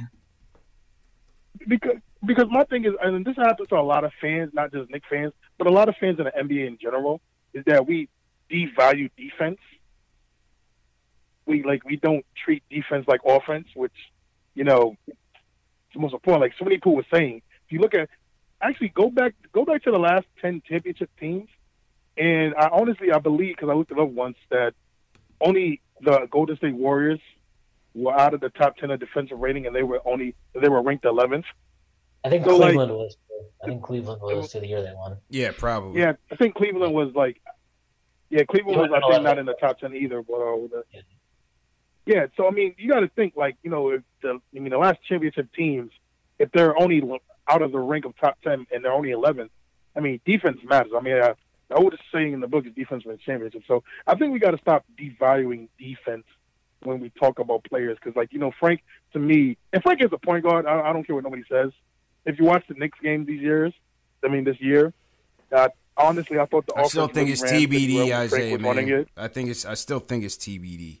I, I get what you're saying. You know, in, in a limited sample size, he she showed some flashes. It just wasn't enough time between the injuries and the inconsistency in the play. I, I, Yeah. don't, I, think, I still think it's TBD. Plus, And, we- and half the time we they played him at the wing. Yeah. Oh yeah, and we had to get Mudiay right, you know. Yeah, we had to get Mudiay right. We had to get Mudiay right, kid. oh um, my God, you Shwinny, yo, Shwinny, P, when you when you talk about me, there, oh my God, man! Like like I said, I watched a lot of the Knicks Film School podcast, and and I watched a lot of uh back when um John um Mercedes was doing the um the other podcast. It was pretty funny when you always on it. Oh, Dude, I when you talk about Moody, it was my God, it was the fun. It was the funniest thing ever, man. But yeah, man, it's just about you know, like I said. I mean, yeah, I think. Go ahead, Oh, yeah, sorry, sorry, I, I just saying I was No, I- never. I think it is too. I, no, no, go ahead. Go. I'm sorry. I'm sorry. Oh no, no, yeah, no, you go, you go ahead.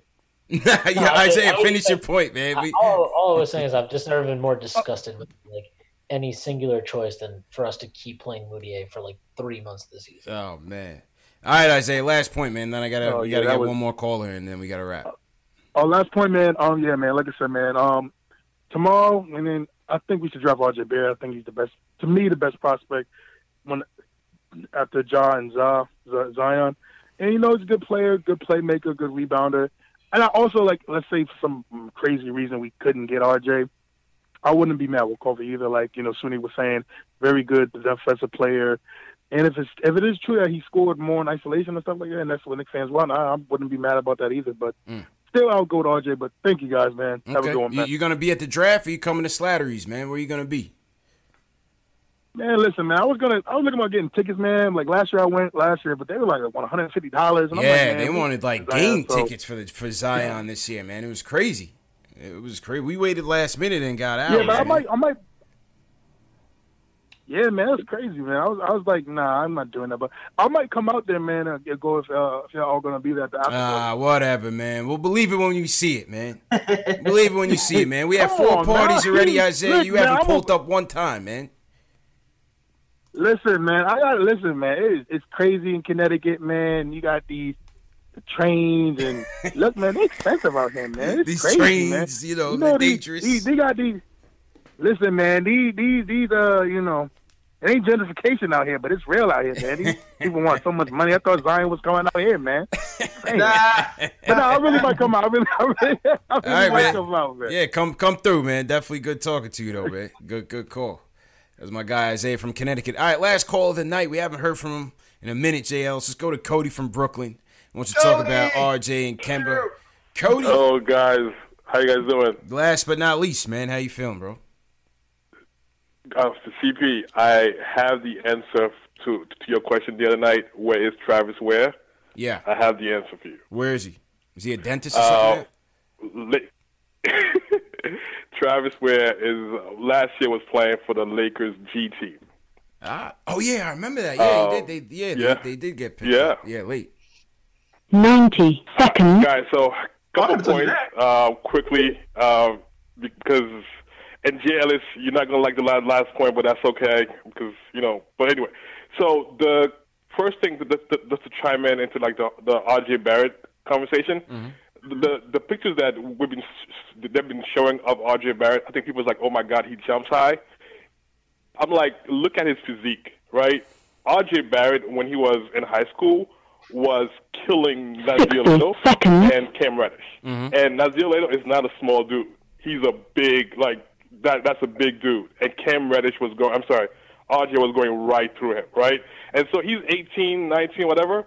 It's up to Fizdale to teach him defense, right? If that's where he's weak, and Fizdale's supposed to be the expert in defense, that's Fizdale's job now to be like, okay, you don't have to be the primary scorer. Like we can share the load. Like you can learn this because we're gonna need you to kind of play at this level in two, three years, right? But for the for for, for ability, I mean, if he's able to be a good defender, he's ten times, a hundred times better than than Culver. I mean, that's not even a debate. That's not. It's not. It's not even a question.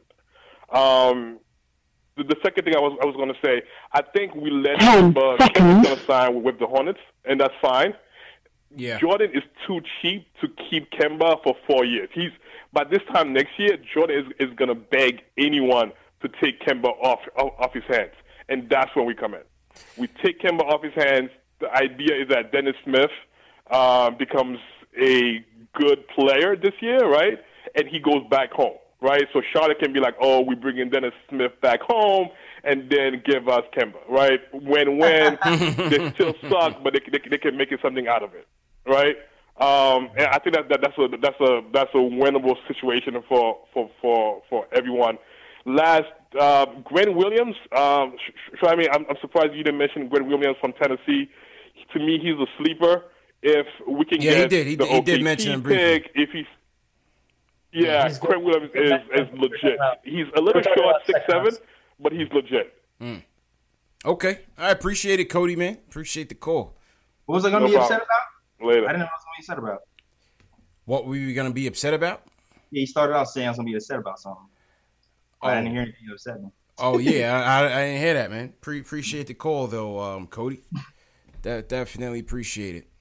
They said it was a prison call. Now that was the uh, the switchboard countdown, but it does, it's, it's not reflective of anything. He, he was good. He, he was good in the call, man. All right, yo, this is definitely a um, good show. We got the draft tomorrow night. Draft start. I think it starts at what seven o'clock. Jails. Yeah. Draft starts at about seven. Um, we will be live at six thirty. So definitely come through if you guys are gonna be at the draft. Definitely come through and check us out.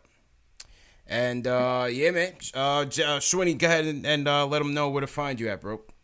Yep, you can find me at uh, at Shwinny Poo on Twitter, and uh, you know I write also on Posting and Toasting, so you can find me on there as well. All right, sounds good, man. Shwinny, definitely appreciate the time. My guy Jay Ellis, go ahead and uh, sign out, bro. Yeah, man. So if you haven't already, check out the last episode of Knick of Time Show. Just uploaded on YouTube today, so definitely check that out. Uh, YouTube.com slash The Knick Time Show. Me and my friends talk a lot of smack, crack some jokes, and talk basketball every other week or so. And find me there. You can also find me on SoundCloud, iTunes, Google Play, all that stuff. And you can also find me on Twitter at the KOT Show and Facebook and Instagram. Yep, and that's all, man. So you back to you, CP. Sounds good, JL. So definitely see you tomorrow, man. Good show. And um, yo, shout out to everybody that came through. Big night tomorrow night. We'll see more than likely RJ Barrett will be the selection at number three coming to the orange and blue. Maple Mamba invades NYC. Make sure to hit that thumbs up button for you boys. Hit that subscribe button and the notification bell. We're gonna be starting the stream up tomorrow from Barclays, live from Barclays at about 6:30.